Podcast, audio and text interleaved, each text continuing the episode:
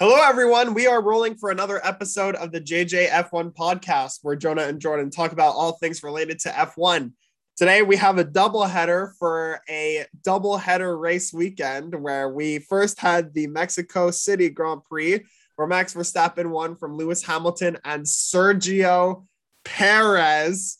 And then the Braz- uh, sorry, not the Brazilian Grand Prix anymore, the Sao Paulo Grand Prix. Did you know they changed it? I did um, where Lewis Hamilton won from Max Verstappen in second and Valtteri Bottas in third. So, Jordan, uh, we have a lot to talk about on this episode. Um, I want to I want to get a little bit of an overview first of, of how you think these last two weeks went. Well, first of all, it's very weird the whole name change because apparently the Mexico the Mexican Grand Prix is now the Mexico City Grand Prix, they're very weird with the name changes this year. I don't know what's going on. They posted the Formula One YouTube channel, posted on YouTube the highlights, and they called it the 2021 Brazilian Grand Prix. So I don't know what the name is. I don't think they even know what the name is anymore. Uh, I think apparently it's the Sao Paulo Grand Prix. Um, yeah, no, uh, David Croft when he said uh, at the end of the during the podium ceremony, he said it's the Sao Paulo Grand Prix. But they posted on F1 TV and on the Formula One YouTube channel saying the Brazilian Grand Prix. So I don't even think they even know what's going on. Some guy in marketing is getting fired. I actually know why they switched it to Sao Paulo though, because uh, they no longer have the support of the Brazilian government.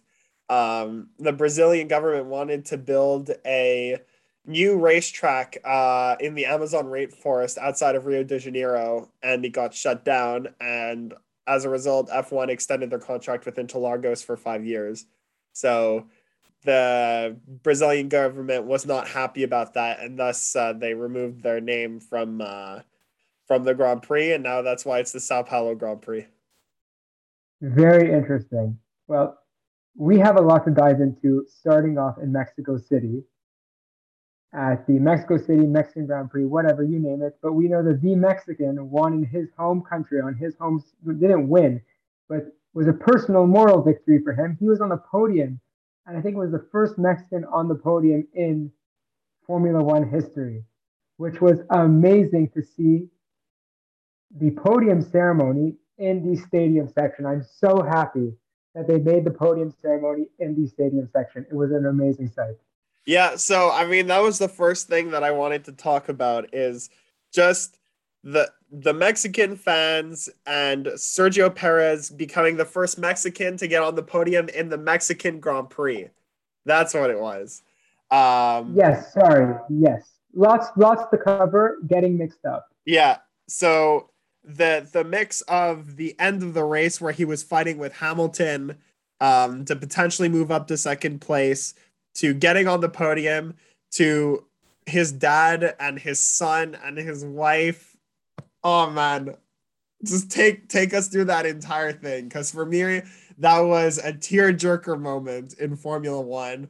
Up like up there with his first win in Sakhir where he was actually crying. This has to be on the same level, if not better, for Sergio Perez, who has had an amazing last few races. Yeah, he's been he's been performing really well, especially in the United States and Mexico. we we saw that he had the chance to catch Hamilton in the final laps of the Mexico City Grand Prix, and it was getting really tight. And he even had a, a, a chance at the end. He lunged, he couldn't take it, and leading up to that, every single time they would approach the stadium section, and the crowd would see Perez just inch a bit closer every single time. They would go crazy. And there, I don't think there is a better home support than Sergio Perez in Mexico. It is amazing to watch. And I really was, you know, I, for those who like, you know, don't know, when Jordan and I speak, I'm always the type of guy that says, I want the underdog to win because in terms of this championship, I really want it to be a tight race to the finish line sort of championship. For example, today I wanted Lewis Hamilton to win before the race because I wanted the points to get closer so that Hamilton and Max could fight it out at the finish line. So I really wanted uh, Hamilton to, to get second place, but because it was in Mexico, I was so happy that Sergio Perez was putting on a fight, and deservedly so. He raced really well. They did perform well in qualifying, but you know, performed very well during the race, and you know, it's, it's all thanks to the first turn and and and that race down to turn one.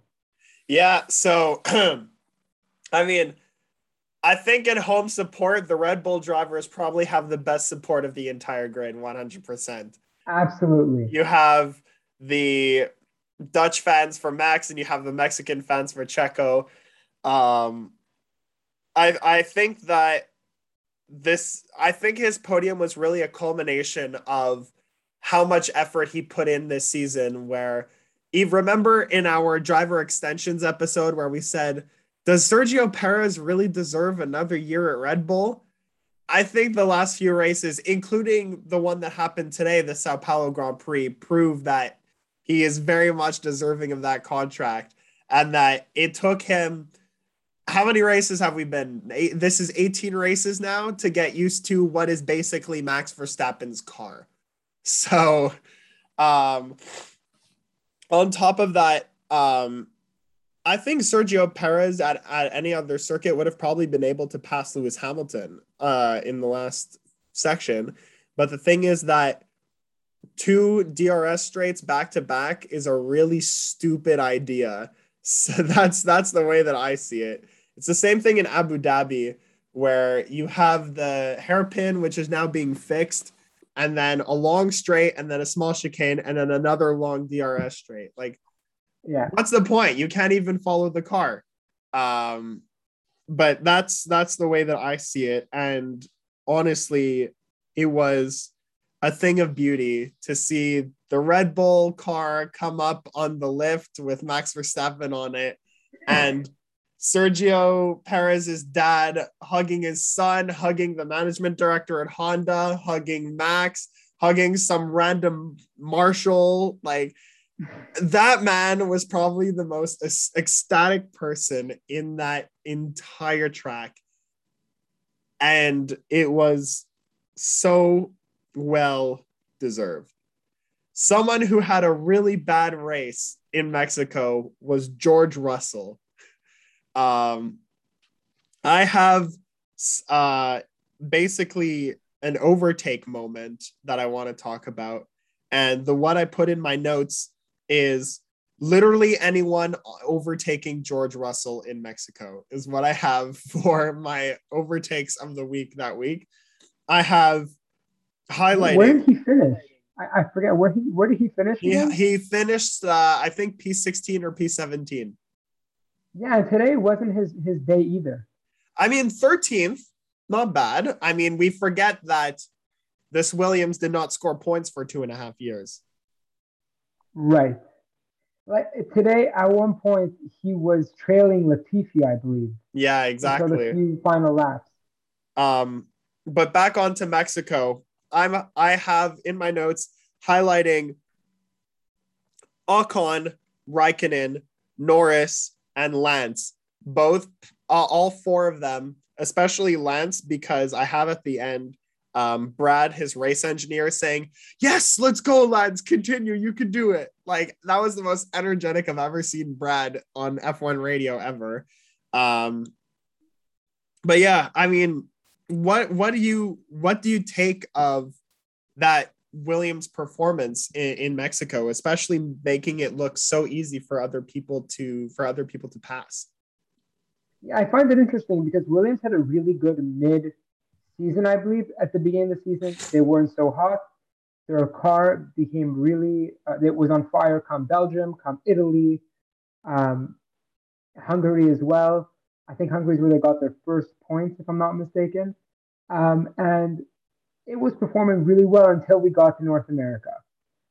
Um, and for some reason, North America, they have not been doing so. North America, the Americas, they haven't been doing so well and I just find it very interesting. And it's it's funny because you know we could say in the reverse that Valtteri has kind of found his stride since they left Belgium, since the whole thing, the whole uh, you know driver shakeup was announced. Valtteri sort of found his his his his his mojo. He came first in Turkey, came third again today. It's just really funny how pressure and you know external forces play into it, and I'm not surprised if that might be a reason why Williams has dropped off a bit. Mm-hmm. Uh, you think you think that it has to do with the Russell contract? I think that it has to do with uh, alleviating pressure for both parties and how they, you know, every person when they have pressure goes either into fight or flight mode. And I think when people are alleviated of pressure, you have a reaction sort of in the same way. It's sort of can you keep it going, or when the pressure is not there, uh, you know, do you just you just chill and relax like you're on the beach? And I think that when the pressure is not there, Valtteri reacts in a positive way. And we've seen George kind of chill since the contract has been announced. Mm. So I'm not saying that there's a, a causation, but I'm saying there might be a correlation. So here's the way that I see Williams' recent struggles. I mean, I don't understand why we're even calling this struggles because this is just this is just par for the course. Maybe, maybe the the the weekends in Europe were just overperforming, and this is the par for the course that we've expected from Williams. Which, which I think it was. I think it was just overperforming. I think it was overperforming because of the, the drivers. It wasn't. I don't think it was a car thing either. I think it was a very driver focused sort of performance because we saw, you know, George make it to Q1 when Latifi couldn't get out of Q3. Yeah. In some races. So I really do think that it was a driver specific boost that we were able to see and that we were we were very happy to see as well. So I don't think that this is a driver thing. Hear me out. I think this is yes, a car issue. I think that this is a car issue because I'm going to go back to the beginning of the season where uh, it was George Russell, it was Jost Capito, it was everyone at Williams that said, listen, this car is going to be competitive at some circuits uh, when the weather is perfect or when the weather is on our side and when the track is to our liking, we're going to put in a decent effort and we're aiming on those circuits to put in good results. Um, I think that sticking to that quote, the car was just not in tune to the circuits that we've been to since uh, since we left Belgium uh, since we came to North America. I mean, COTA is not necessarily the you you have uh, your own opinions on COTA. I think you're about 50-50 on COTA. Um, but I think the major elevation changes with the twisty turns and the extremely hot weather in Texas um, definitely contributed. I mean, it's the same thing in Mexico it's it's it's a it's a little bit of the car dynamic where I think that um you know track for track basis we knew that the Williams coming into this wasn't going to be super competitive let alone competitive at all having 16 points to their name um so I think that this is coming back to the car not being in tune to the conditions because we knew from the get go that in optimal circumstances, this car was going to do well. In suboptimal circum- circumstances, this car is going to do badly. That's the way that I see the Williams, uh, the Williams thing going on. Yeah, very interesting take on it. I think that the car itself is just not a good car all around. I mean, we don't, we don't, we don't see it really having uh, such consistent results. And I think the inconsistency of the results were coincidentally at a time when silly season was starting. Mm-hmm. So I personally, like I said, I don't think there's maybe maybe there might not be a causation, but there's definitely a correlation. Okay. Well, but we should we should talk about a certain team that in the Americas has not performed really well. Actually had I believe for this specific driver, for Daniel Ricciardo, it was his, he had 34 races with, where he completed all those races, and the streak ended today. McLaren has really not had the best luck in the world over the past couple of races. I don't know. That's something I really want to speak about also. What do you think about that, Jonah? I I don't know what happened, Jordan. I really don't know. But it's it was weird today because today in the in the the production was really focused on the Max versus Lewis uh, debacle, and Lance retired at one point, and they just didn't speak about it at all. They yeah, they just showed a camera of Lance losing his mind because the you know he got a little bit of a kiss from the uh, front right tire of Yuki Tsunoda. yeah, so but but back to the original topic, what's been going on with McLaren when we hit Austin? They were they, they really tapered off. What do you what do you make of, of their performance? I don't know. I mean, I think if we compare the battle for third in the constructors, I think this is more I don't think this is more McLaren underperforming than Ferrari doing exceptionally well.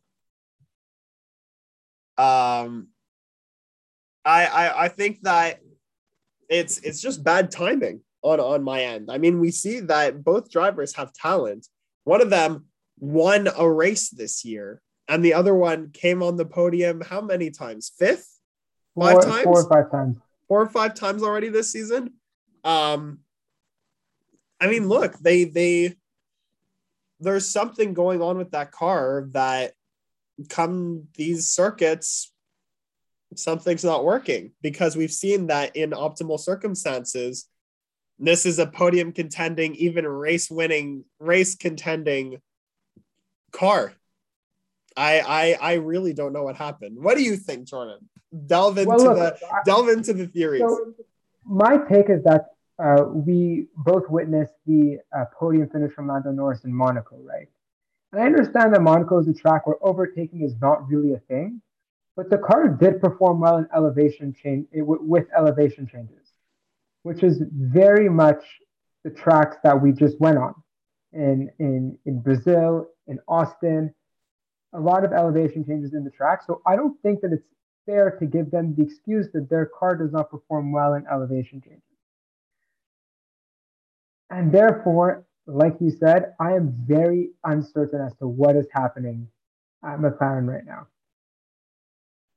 Because we know that there are two very talented drivers. There is a multiple race winner, there is a young talent that is destined to win many races and maybe be a, a world champion one day if he does have the car under him. They're very talented drivers. We know that so this is why it's all very confusing to me. Yeah, I mean, give I'm gonna give credit where credit is due though. Carlos Sainz and Charles Leclerc have pushed the limits of that Ferrari. Um, especially with uh, Sainz finishing third in the sprint race. Sure, the race itself didn't go so well for him, but still, uh, fending off Sergio Perez is a is is is really something. And uh, Charles Leclerc has been extremely consistent the entire season. And I do want to say there's a very good team dynamic at Ferrari. You could tell that the environment at Ferrari right now is really not toxic, especially between the two drivers. Last week in Mexico City, there was a point where I believe it was Carlos Sainz at a faster pace and was more likely to catch up to Sergio Perez. And Charles Leclerc let him by. No problem, no questions asked. He trusted his team. He trusted his teammates. He knew that was the right call and did not ask any questions. And you could tell that they get along very well. You could tell that the team right now is in very in a very good place and has really good harmony. Um, and I just I applaud them for the big turnaround.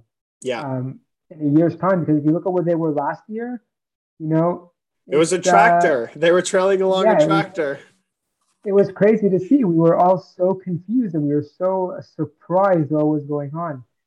And I really do think that that speaks a lot to Carlos Sainz and what he brings to the team, not only on the racetrack, but I think it speaks more to what he brings off the racetrack. We saw his amazing relationship with Lando Norris. We saw him bring back McLaren to the top of the grid. He brought McLaren back from being a terrible team with Alonso and their black and red livery. Stoffel Vandoorne.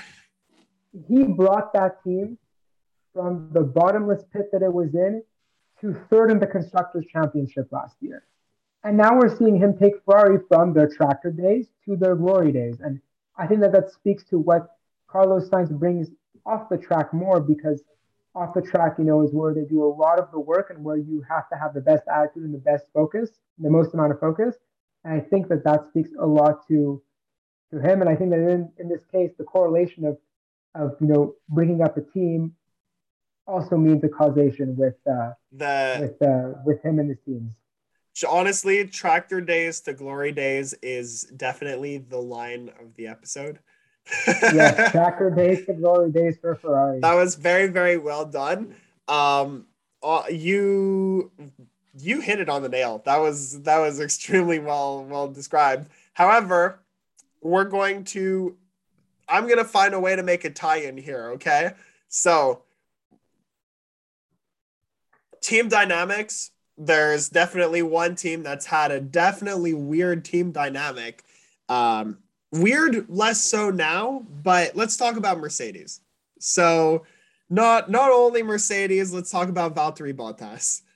Like we always do almost every single episode. Here's how I'm going to tie it in and how we're going to move on to talking about Brazil. We had uh in Mexico, we had awful luck for Valtteri Bottas. Um, getting hit and being spun around in turn one. And then we have him go from uh, winning the sprint race uh, to then finishing third and being able to fend off Sergio Perez and almost being able to catch Max up on the uh, last few laps of the race. And one thing that I also wanted to talk about is how Mercedes actually started caring about his race now because under the virtual safety car, they pitted Valtteri and they didn't pit Lewis. And that is how he hmm. managed to scoop up third place. So, talk about the let you are the Valtteri fan of the two of us. Let's let talk me through the transition from Mexico to Brazil for Valtteri. Look, I do think that it was very unlucky what happened in Mexico, but in the grand scheme of things, he didn't. I don't want to say he could have defended better for Max leading into turn one, but Lewis did. You know, speaking of the dynamic, Lewis did kind of have kind of have. Uh, he was kind of upset at how Valtteri defended. He said in the post race interview that Valtteri was supposed to defend his side. He was supposed to come up to the other side. That did not end up happening, and he gave up too easy. And Lewis fully said that in the post race interview.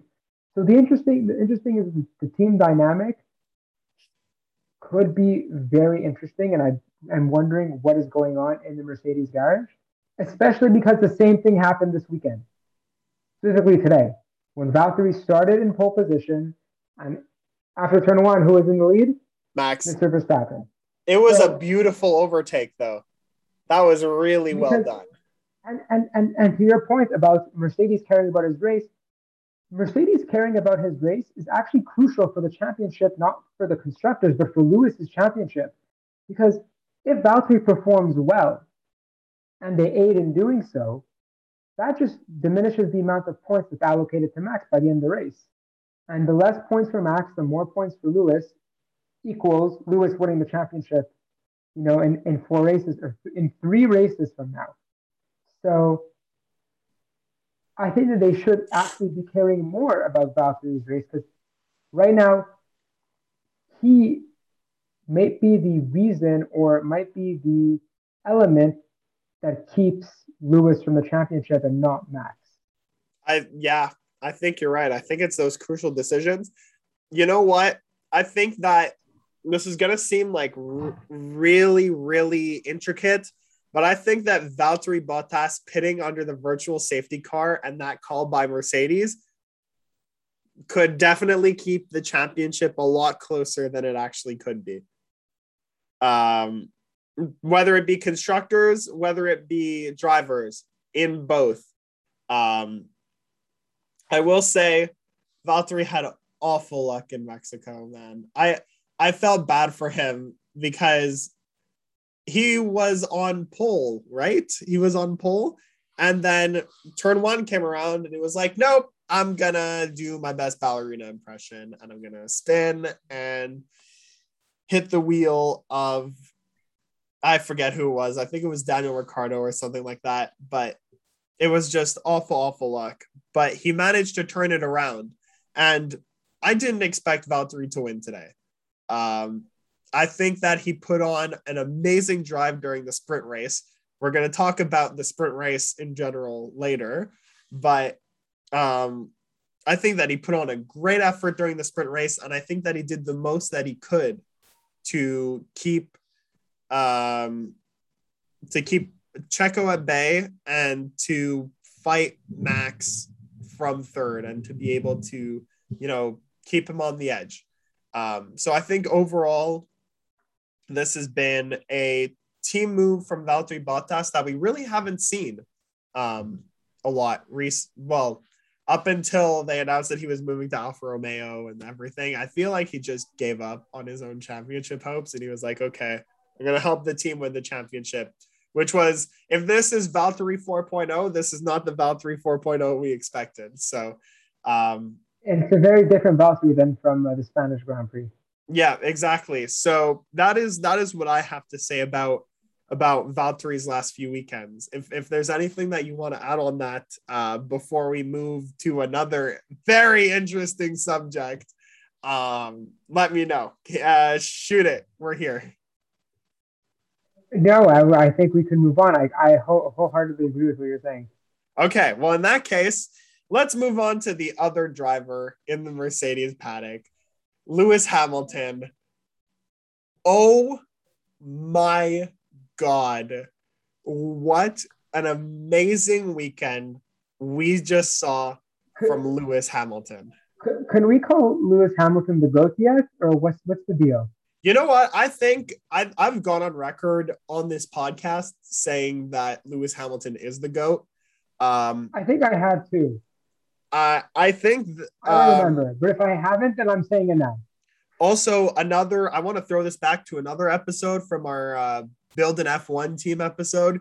You said that in your in your F1 team, you wanted it to be sponsored by Copacabana. We were just in Brazil. You should have definitely uh, hammered that. Uh, you you should have bought. You should have convinced the government of Brazil to put a Copacabana ad somewhere uh, on uh, yeah, on the racetrack. The Qatar ads. Yeah, the Qatar ads. Who's psyched for Qatar? I have no idea what to expect. We'll talk about that later too. But um, yeah, do you you want to just talk about Lewis because the first thing that I want to talk about is you know what? Let's go through his timeline. Let's start from the DRS disqualification. What do you what do you have to say about the DRS disqualification? Well, I have to say that I'm very happy that Max got a fifty uh, thousand euro fine because did you get AirPods? I'm rec- I'm recording a.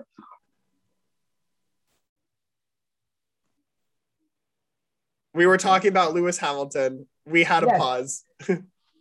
Yes, and, and the D- the DRS the DRS elimination at sorry, and the fifty thousand dollar fine for Max.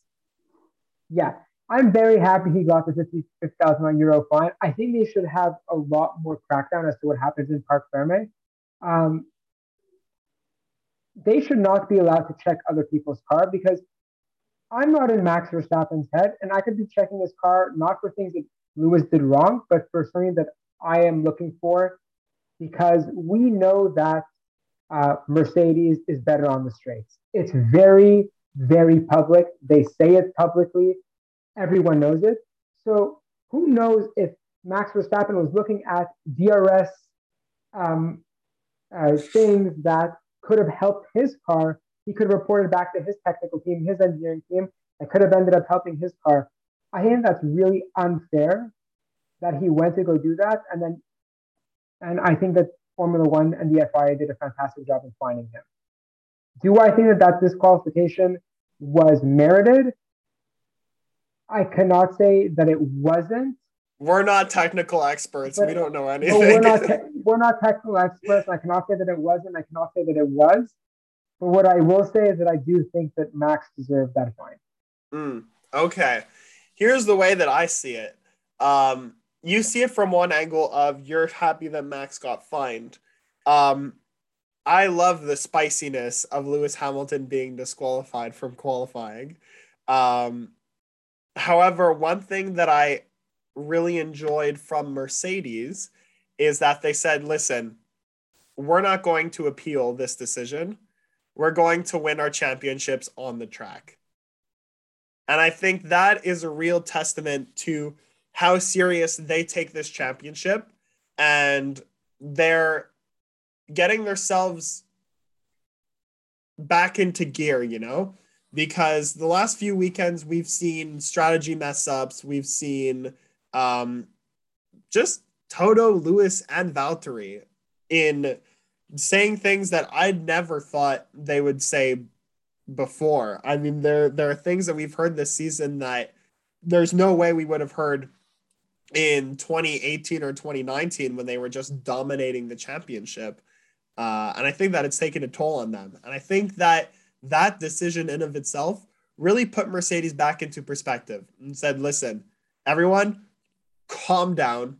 We have three races left.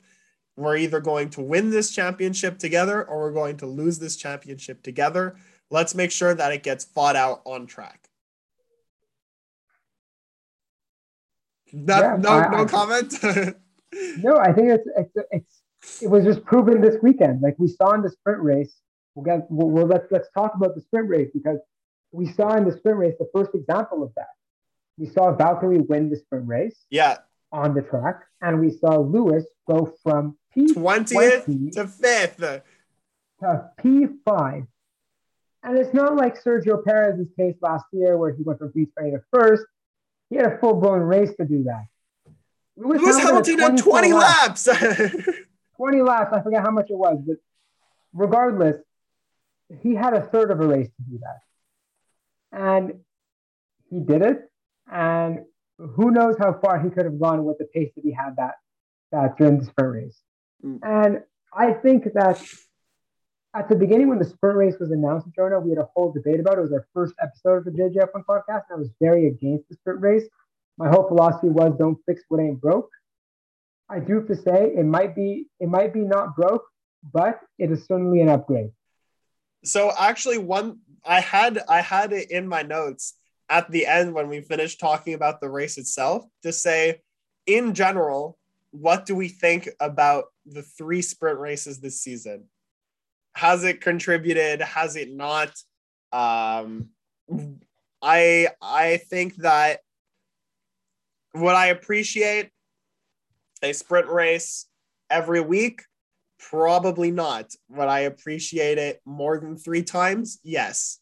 I would say one in every two races is probably fine, but I don't think that I would be okay with the sprint race every single week, except sprint races are the only way that Aston Martin could score genuine points, it looks like, because they could just overtake all of the slow cars that they can't do in qualifying. And then and then when they start on the grid, oh yeah, they're starting like 11th and 10th, no biggie.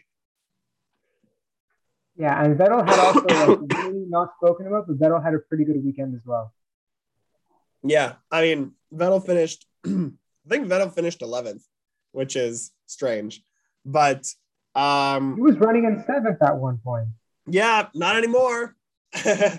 so that's just sorry about the Aston Martin luck.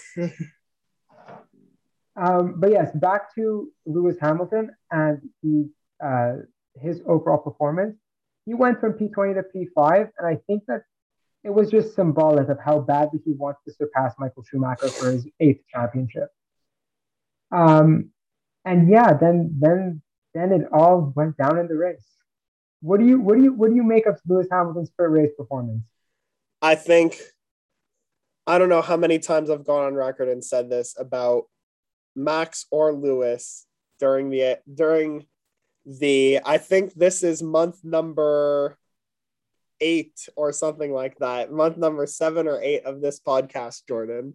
Um, and yeah, we started in April, so it has been a while, eh? Yeah. I, I see your reaction. For those who see, uh, he's like face palming and anyways, yeah, it's it's been a, a great ride.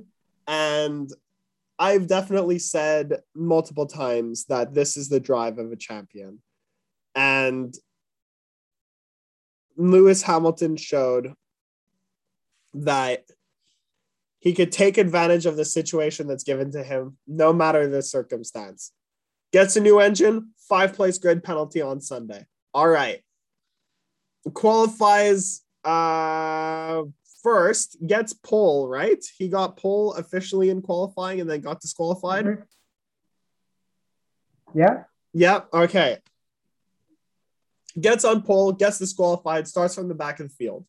Okay. Sprint race. You have 20 laps to make it up. Let's see what you could do. Either way, you're starting uh five place back, five places back from where you start. Um, all right. Qual uh, ends up P5. Starts P10.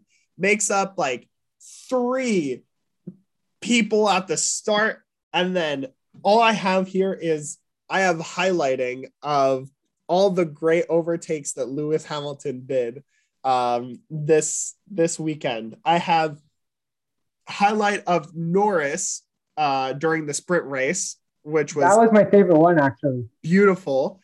Um, I have Checo uh, during the actual race, where that fight between Lewis and Checo was beautiful.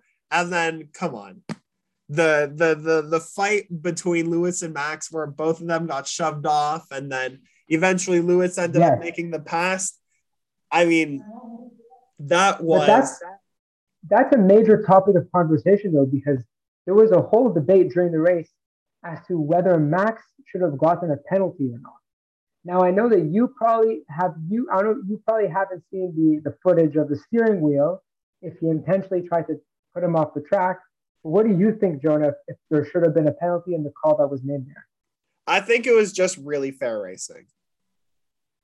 I think that if both of them, I think that if both of them got forced off and they were kind of level, um, I think that it was, I think that it was fair racing. And I'm not saying that because I'm a Max fan or because I'm a Lewis fan or whatever. I'm saying that because um, I'm going to throw a little bit of an analogy here. I'm a referee in ball hockey, and whenever I debate calling a penalty, there are some 50 50 penalties where I'm like, okay, it's on the limit, but I'll let it slide.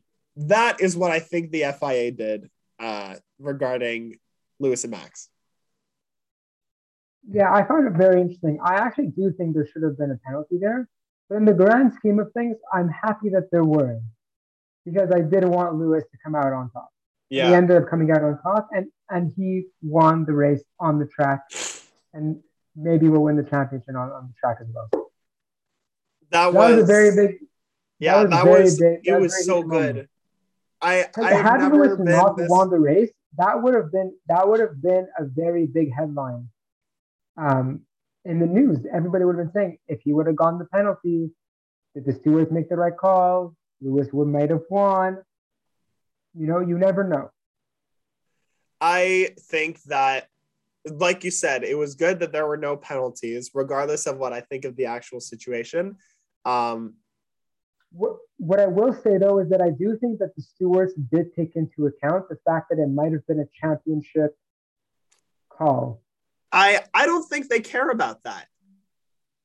I know they don't, but they don't. I mean, they shouldn't. Natural, they shouldn't, but they don't want to alter the natural course of Formula One in general, and that's something they do keep in the back of their heads. I don't think they care about the championship. It's not their job to care about the championship.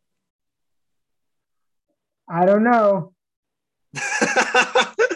In the look in the NHL playoffs, a lot of penalties are not called because the refs don't want to alter the natural course of the game. yeah, shout out to uh, Montreal Right now, Canadiens versus Vegas four- Golden Knights. Yes, and right now it's the final four of final four races of the Formula One World Championship. So you could say this is kind of like the Stanley Cup final, you know? And I don't think the refs or the stewards in this case want to alter the natural course of the championship. I think that's a very fair analysis. Um, Matt, meanwhile, um, I just want to make sure that I talked about everything that I wanted to talk about. Um, let's focus mainly on Checo versus Lewis versus Max because that is we had Lewis pick off Checo and then Lewis pick off Max. And I wanted to get your opinion on just the cutthroat racing that both of them had to endure to deal with Lewis Hamilton and end up losing on both ends. Yeah, no, it's what I really enjoyed about these past two or three weekends actually, with Lewis chasing Max in, in Austin and with Checo chasing Lewis in Mexico, is really a lot of wheel to wheel close racing, a lot of racing that was going on within a second. Finally. You know? And I don't think we've had that in a really long time, especially not since I've been into F1 as much as I am now. Last year, on average, Lewis Hamilton won by more than eight seconds per victory every time he won. And there weren't really, you know, except for Max's performance at the 100th anniversary, 75th anniversary GP, you know, there weren't really any performances that stood out as being an Abu Dhabi, but there weren't any performances that stood out to be, to be close wheel to wheel racing as we had this year between the Mercedes and the Red Bull. And I think that it's just, we're just being spoiled. And I really hope that next year it's more of the same with the regulation changes and I'm happy that uh, that uh, the odds of it being that way are higher than it is uh, than there are less odds. Yeah, I 100% agree. I mean, the regulation changes look interesting. Let's hope that it actually is interesting. Um, one and thing that I love also, we're going to have Miami next year. We don't know, you know, a completely new track that no motor uh, series has ever raced on. You want to talk no about unknown tracks? You want to talk about unknown tracks? We're about to go to two unknown tracks. Yeah, and and and and I'm really excited for both of them. Uh, I do think that. Yeah, I'm really excited for both of them. Uh, so one thing that I wanted to talk about um, between Checo, Max, and Lewis before we go on to next week, triple header, man, crazy, um, is that what I loved is the passing that both uh, that all three of them did because it wasn't like it was one pass and then Lewis went off into the distance or one pass and then Checo went off into the distance. No, no, no. Each of those battles were for at least five laps. Checo and Lewis was for at least five laps with the back and forth, with Lewis making it up, and then Sergio Perez passing him on the next DRS straight, and then Sergio asking Max to give him DRS uh, so that he could survive Hamilton. I think that the battles being long lasting was what I enjoyed the most about it. Yeah, it, it's it's very long lasting, and it, and it was I would say a third of what the production team focused on a third of what they were showing on screen was Max versus Lewis today. Yeah. Um, which which is crazy to think about, and it just shows how tight the championship battle is. And I'm so happy that we're having a tight championship battle because at this time last year we had already crowned the world champion. At this uh, time last year, we had crowned I think the constructors championship and the world championship, and yeah. So I actually wanted to talk about this too one year ago today was Stroll on pole. One year ago today? Yeah, one year ago today, November 14th, 2020, was right, Stroll so on Tur- pole. So in Turkey, Lewis Hamilton won the championship. Yeah. So exactly. A year ago today, Lewis One Hamilton year ago, well, a year ago, technically tomorrow, but tomorrow, but a year ago this weekend, yes. So it just it just speaks to how tight of how tight the race is and how much Red Bull improved in the uh, in this winter. Yeah, I think that this is going to be crazy. And speaking of craziness, especially because we're going to two unknown tracks. Exactly, we're going to Qatar next week. Uh, do we know anything about the Losail International Circuit? I know nothing. You know nothing, but we're here to make predictions. So hit it up. Look, I'm I'm not making a prediction based on the track because I actually know zero about it. I know nothing about elevation. I actually haven't even seen. I think I've seen it once, the layout of the track. But I'll go ahead and say, based on pace in the previous races, I think that it's Ferrari's time to get on the podium. Okay. That's uh, a very solid, very what, solid prediction. What are you What are you saying? What are you saying? My prediction is someone who has not been on the podium this season is going to be on the podium. That's a good prediction. So let's let's look at actual realistic options of of, of that happening. Okay. Alonso. We have sorry. Alonso. Alonso. Stroll. Tsunoda. And both Ferraris gone on the podium, both Mercedes, both Red Bull. George Russell has a podium. um, yeah, we have, yeah, so one of those three. Uh, whoever has not been on the podium this year is going to be on the podium. I think the most realistic one is Alonso, and I could see that happening, especially because the track that we have no data on. And tracks that we have no data on, likely a safety car will come out, likely a crash will happen. Or Raikkonen. Raikkonen could also be on the podium, or Giovinazzi. Like, I that's don't not going to happen. I, I will say this.